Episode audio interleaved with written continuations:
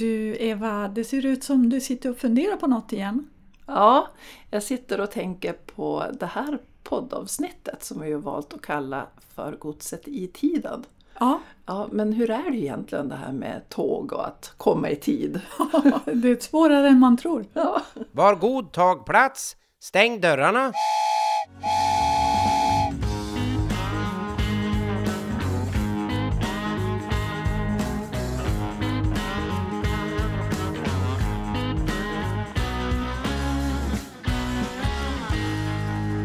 Hej och välkomna till det här andra poddavsnittet av En bana, tre spår. Det här avsnittet har vi som sagt valt att kalla för godset i tiden. Mitt namn är Eva Lundqvist och jag är kommunikatör för Norrbottenbanangruppen och mitt emot mig sitter Elisabeth Sinclair, projektledare för Norrbottenbanangruppen. Mm. I det förra avsnittet, Mammas pengar, så konstaterade vi att det går väldigt bra för näringslivet. Men att det går ännu bättre med Norrbotniabanan på plats. Ja, så är det verkligen. Och om det inte fanns ett stort behov av mer järnvägskapacitet som Norrbotniabanan, då skulle ju inte du och jag sitta här. Då Nej. skulle vi göra något annat. Ja, så är det ju såklart. Men jag tänker, varför räcker inte stambanan, den befintliga stambanan idag för allt gods? Alltså det beror ju framförallt på tre saker, och det är ju att den ligger där den ligger. Mm. Att det bara är ett enda elektrifierat enkelspår och att det är fullt på den idag. Det, det är bara de större bolagen som kör på den idag, va? Ja, alltså det finns ju, det är så här att det är de stora företagen som behöver få så mycket kapacitet som de behöver. Och då indirekt så tränger de undan mindre företag som inte kommer upp på banan. Mm. Du, du nämnde också att den ligger där den ligger. Ja.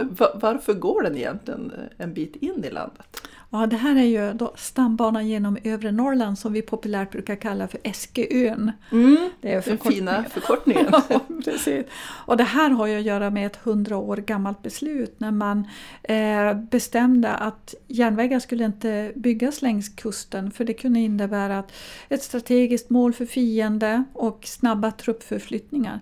Så därför skulle de ligga då en bit in i landet, åtminstone ett antal kanonlängders avstånd från kusten. Mm. Och i vårat fall så var det väl kanske ryssen då som vi var lite ängsliga. Ja, det är alltid den, den i öst ja, man så tänker är det. På. Men hur lång är en kanonlängd då, kan man ju undra. Ja, det kanske vi får ta i något, i en kanonpodd istället. Men det ligger ungefär sju mil inåt landet. Ja, här uppe är det så. Mm. Men man har ju samma problem i Blekinge och på västkusten. Att man inte har byggt järnvägen längs kusten. Mm. Vad sa regionerna på den tiden då när det skulle alltså byggas de där? De protesterade ju vilt, därför att de ville ju ha järnvägen där merparten av människorna och industrierna fanns. Men så blev det ju inte, och sen, och de har väl egentligen aldrig slutat att protestera, utan det här har ju bara ökat med åren. Men, men rädslan för ryssen tog över i det där fallet? De ja, sen, sen ändrar vi ju på de där besluten och man började bygga järnväg på annat sätt också. Mm.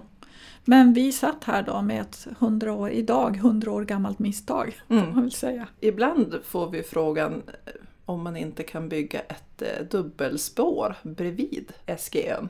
Ja, precis.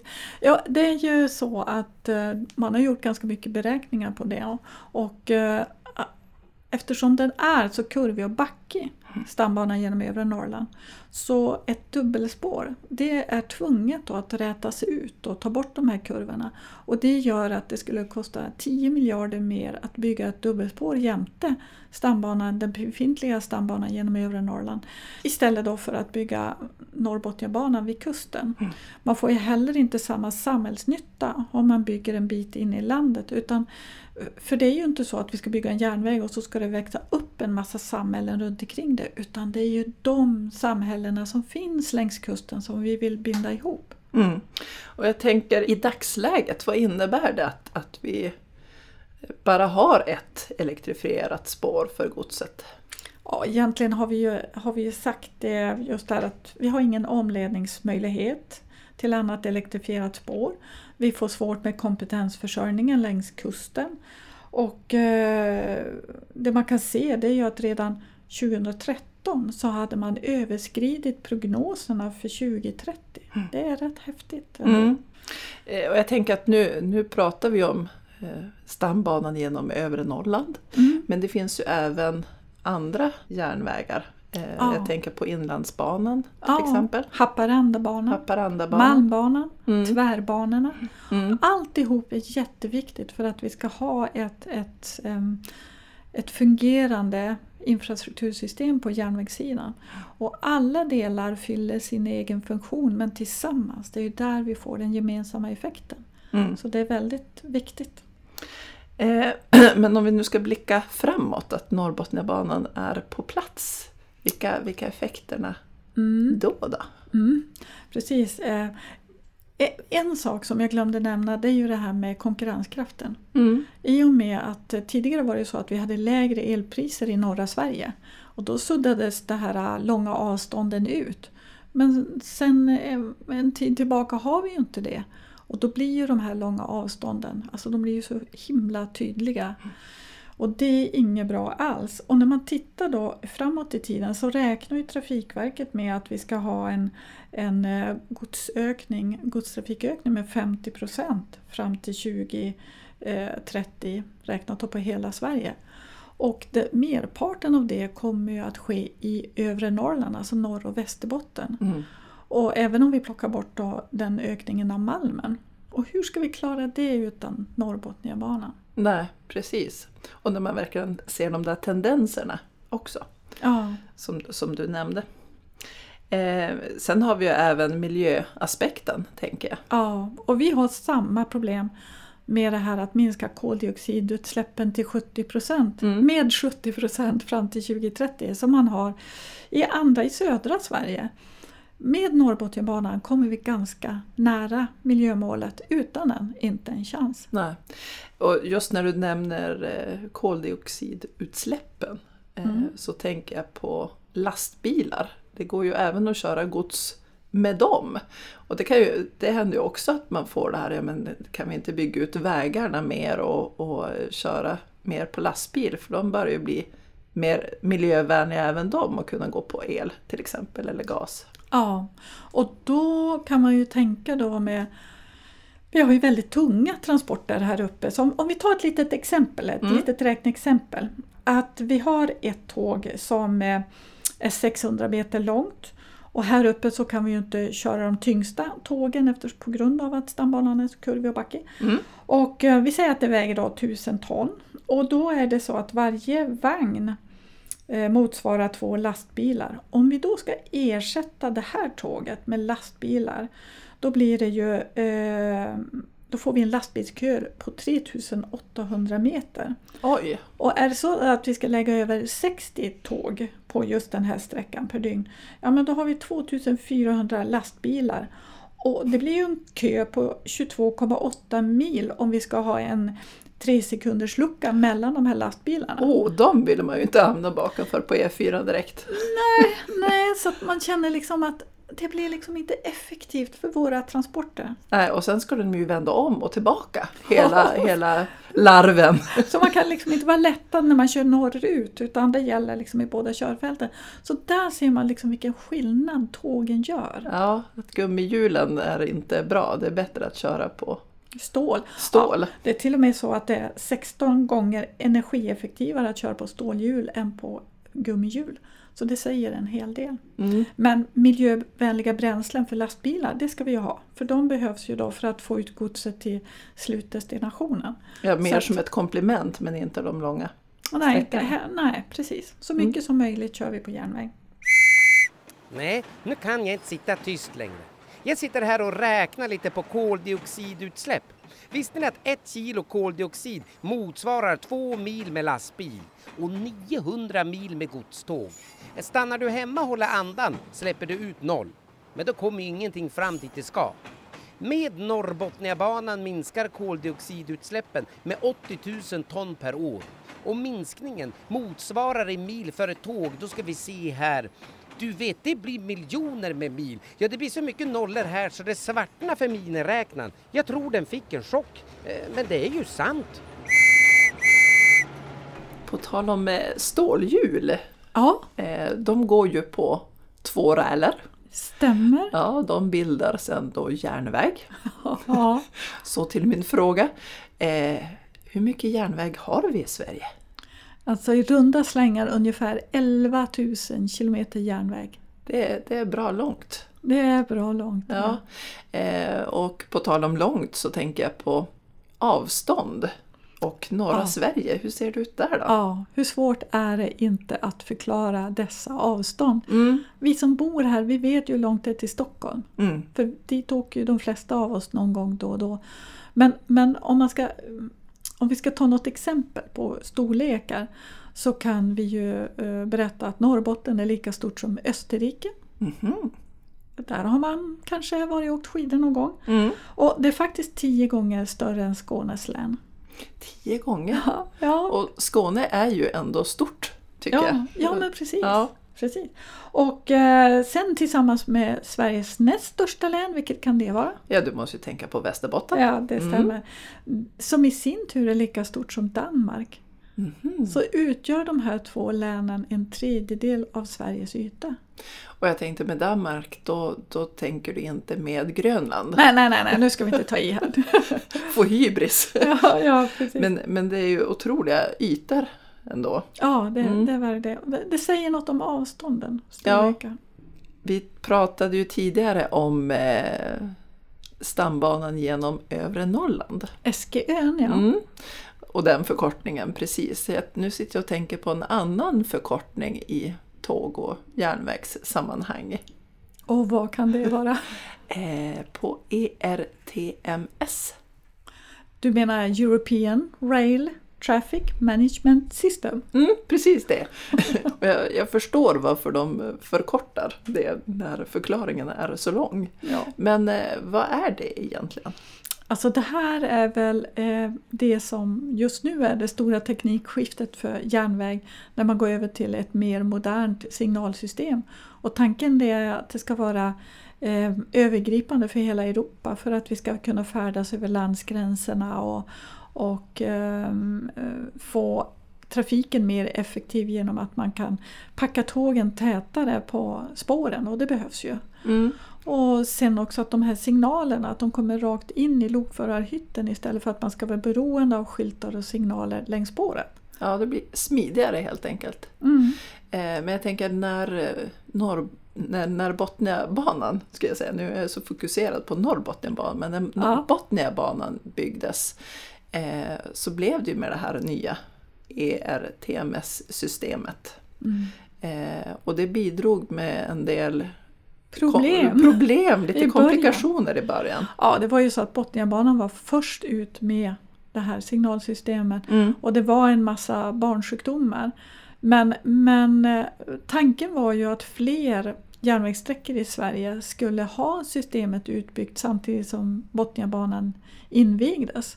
Men nu blev det inte så utan man sköt på utbyggnaden och plötsligt stod ju Botniabanan ensamt där. Med det här isolerad. Ja, sådär. Precis. Mm. Och då fanns det inte tillräckligt med lok i Sverige för att köra på Botniabanan utan man kör, fortsatte att köra då på stambanan genom övre Norrland eftersom det hade med sig en massa kostnader det här systemet som man var tvungen att installera i loken. Mm. Samtidigt så förstår man att bygger man en ny järnväg vill man ju ha den senaste tekniken ja, också. Ja, absolut. Men jag tänker att både Haparandabanan och Botniabanan har ju det här E R T M S. Mm. Så när Norrbotniabanan väl är på plats så då blir det som ett trevligt stråk där som ja. pratar med varandra ja, signalmässigt. Äntligen. Ja, så vi ligger, det känns bra att vi kommer liksom, när Norrbotniabanan är klar då kommer vi nog ha ordning och tillräckligt mycket mer utav det här signalsystemet i Sverige. Mm. Så det är positivt. Eh, och jag tänker på så oerhört bra det är med, med tåg. Man kommer ju så pass långt och man kan eh, frakta väldigt tungt gods och det är ju väldigt bekvämt även för resenärer när det fungerar. Ja, ja. Men ibland händer det att det inte gör det. Det är lite grann det jag sa där för, från början med förgodset i tiden. Det är ja. bra när det är i tid. Ja, precis. Det som är lite... tokigt här och det är väl därför som vi tar upp det just här i podden. Mm. Det är ju det att eh, när när vi drabbas av trafikstörningar så är det ju om persontrafiken vi har talas om. För det är inga problem att springa ner på centralen och intervjua tiotusentals människor. Men när det, när det där händer så vet man inte hur det ser ut på, för godset. För till exempel tjugohundratio när det var en jättesvår vinter så drabbades tågförseningarna två tredjedelar godstrafiken. Mm. Men det hör man inte så mycket om. Nej. Och då ska man komma ihåg att godset, det är ju grunden för Norrbotniabanan. Och när godset inte har någon röst så är det också lite svårt liksom att trycka lite extra på behovet av Norrbotniabanan. Mm. Och det tycker jag är viktigt att prata om. Jag tänker just det där som, som vi brukar säga, det här med den färska norska laxen. Döda. Och död är den ju också. Och det finns inget som har så bråttom som just den. Ja, genom Sverige. Nej, och den har där ju... får det inte bli något brott. Nej, den har ju förtur före mycket i Sverige. Men oftast är det ju så att det är persontågen som får eh, de tider de önskar. Blir det trafikstörningar så går, går eh, persontågen först också. Och då ska vi komma ihåg att, att vi behöver verkligen värna vår godstrafik från norra Sverige. Mm. Nej, nu kan jag inte sitta tyst längre. För jag sitter fyra timmar försenad på mötesstationen i Lubboträsk. Jag kan tänka mig att bli godstrafikens röst. Rösten för det tysta godset. Och just nu kör jag timmerstockar. Och så räknar vi lite. hundrafemtio stammare, en vagn. Och jag har fyrtio vagnar. Så idag företräder jag sex tusen träskallar. Som just nu ligger och skaver. Som missnöjda resenärer. Ja, jag riktigt ser hur det kliar under barken. Så välkommen all media. Idag klockan fyra håller jag presskonferens i Lubboträsk som företrädare för sex tusen missnöjda träskallar som skulle varit framme i Holmsund för fyra timmar sedan. Nästa gång hotar de med att ta barkbåten. Jag tänkte avslutningsvis att vi kanske ska prata om mervärdena för godstrafiken med Norrbotniabanan på plats. För ja. de, det är ju en hel del. Ja, jo, det är det. Man kan ju säga att industrins konkurrensförmåga den förutsätter ju tillgänglighet, tillförlitlighet och tillräcklig transportkapacitet. Mm. Och med Norrbotniabanan får vi ju ett mer robust system. Ja, men det gör... blir möjligt att leda om trafiken i händelse av trafikstörningar. Vi kan packa tyngre, packa tyngre, packa tyngre. Mm. Och göra tågen längre. Och inte minst sänka transportkostnaderna med trettio procent. Eh, men det finns något mer också. Det är lika angeläget och det handlar ju om miljön. För att basindustrierna i norra eh, Sverige, de är centrala i arbetet för att minska koldioxidutsläppen.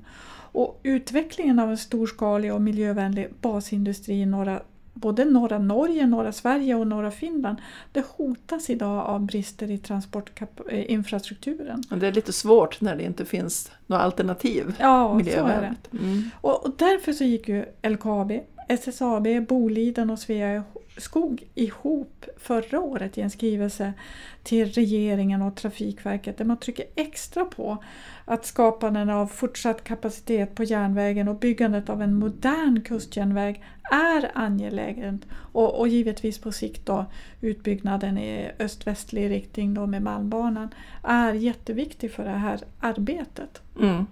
Ja, det är ju inte, det är ju inte bara kapaciteten som vi nu har fokuserat på i det här programmet, att öka kapaciteten, få bättre tillväxt och så vidare, utan det är ju även, precis som du nämnde, miljön. Ja.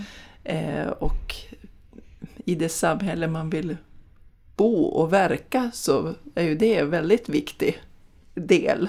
Ja, man vill ju att det ska vara gott att leva. Ja, men exakt. Bra där. Jag tänker att det kanske ska bli namnet på vårt tredje avsnitt. Ja, det ska det vara gott bra. Att leva. Ja, det låter bra. Och då kan vi ta, ta lite grann med, med både miljö men även samhällsbyggnad. Bygget, ja. Ja. Mm. Bostäder och, och, och den biten. Mm. Eh, och har du några funderingar, tänker jag, kring det här avsnittet så kan du antingen gå in på norrbotniabanan punkt se där vi följer upp med bloggen som vanligt. Och har du några direkta frågor så är du varmt välkommen att mejla till oss på info at norrbotniabanan punkt se. trafikverket punkt se. Men jag tänkte att jag avslutar som, som med namnet på nästa.